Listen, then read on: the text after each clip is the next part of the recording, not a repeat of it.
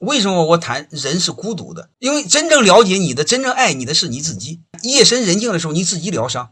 你告诉别人，别人不搭理你，别人哪功夫关心你、爱你啊？门没有。你还要知道一个道理，就是你改变不了别人，你也影响不了别人。你唯一要做的就是改变自己，控制自己，然后从身边的事儿做起，把事儿做好，让自己内心强大。强大到什么程度？强大的可以自我疗伤，可以自我享受孤独，从此以后再也不在乎别人怎么看你。这是我们要做的事儿。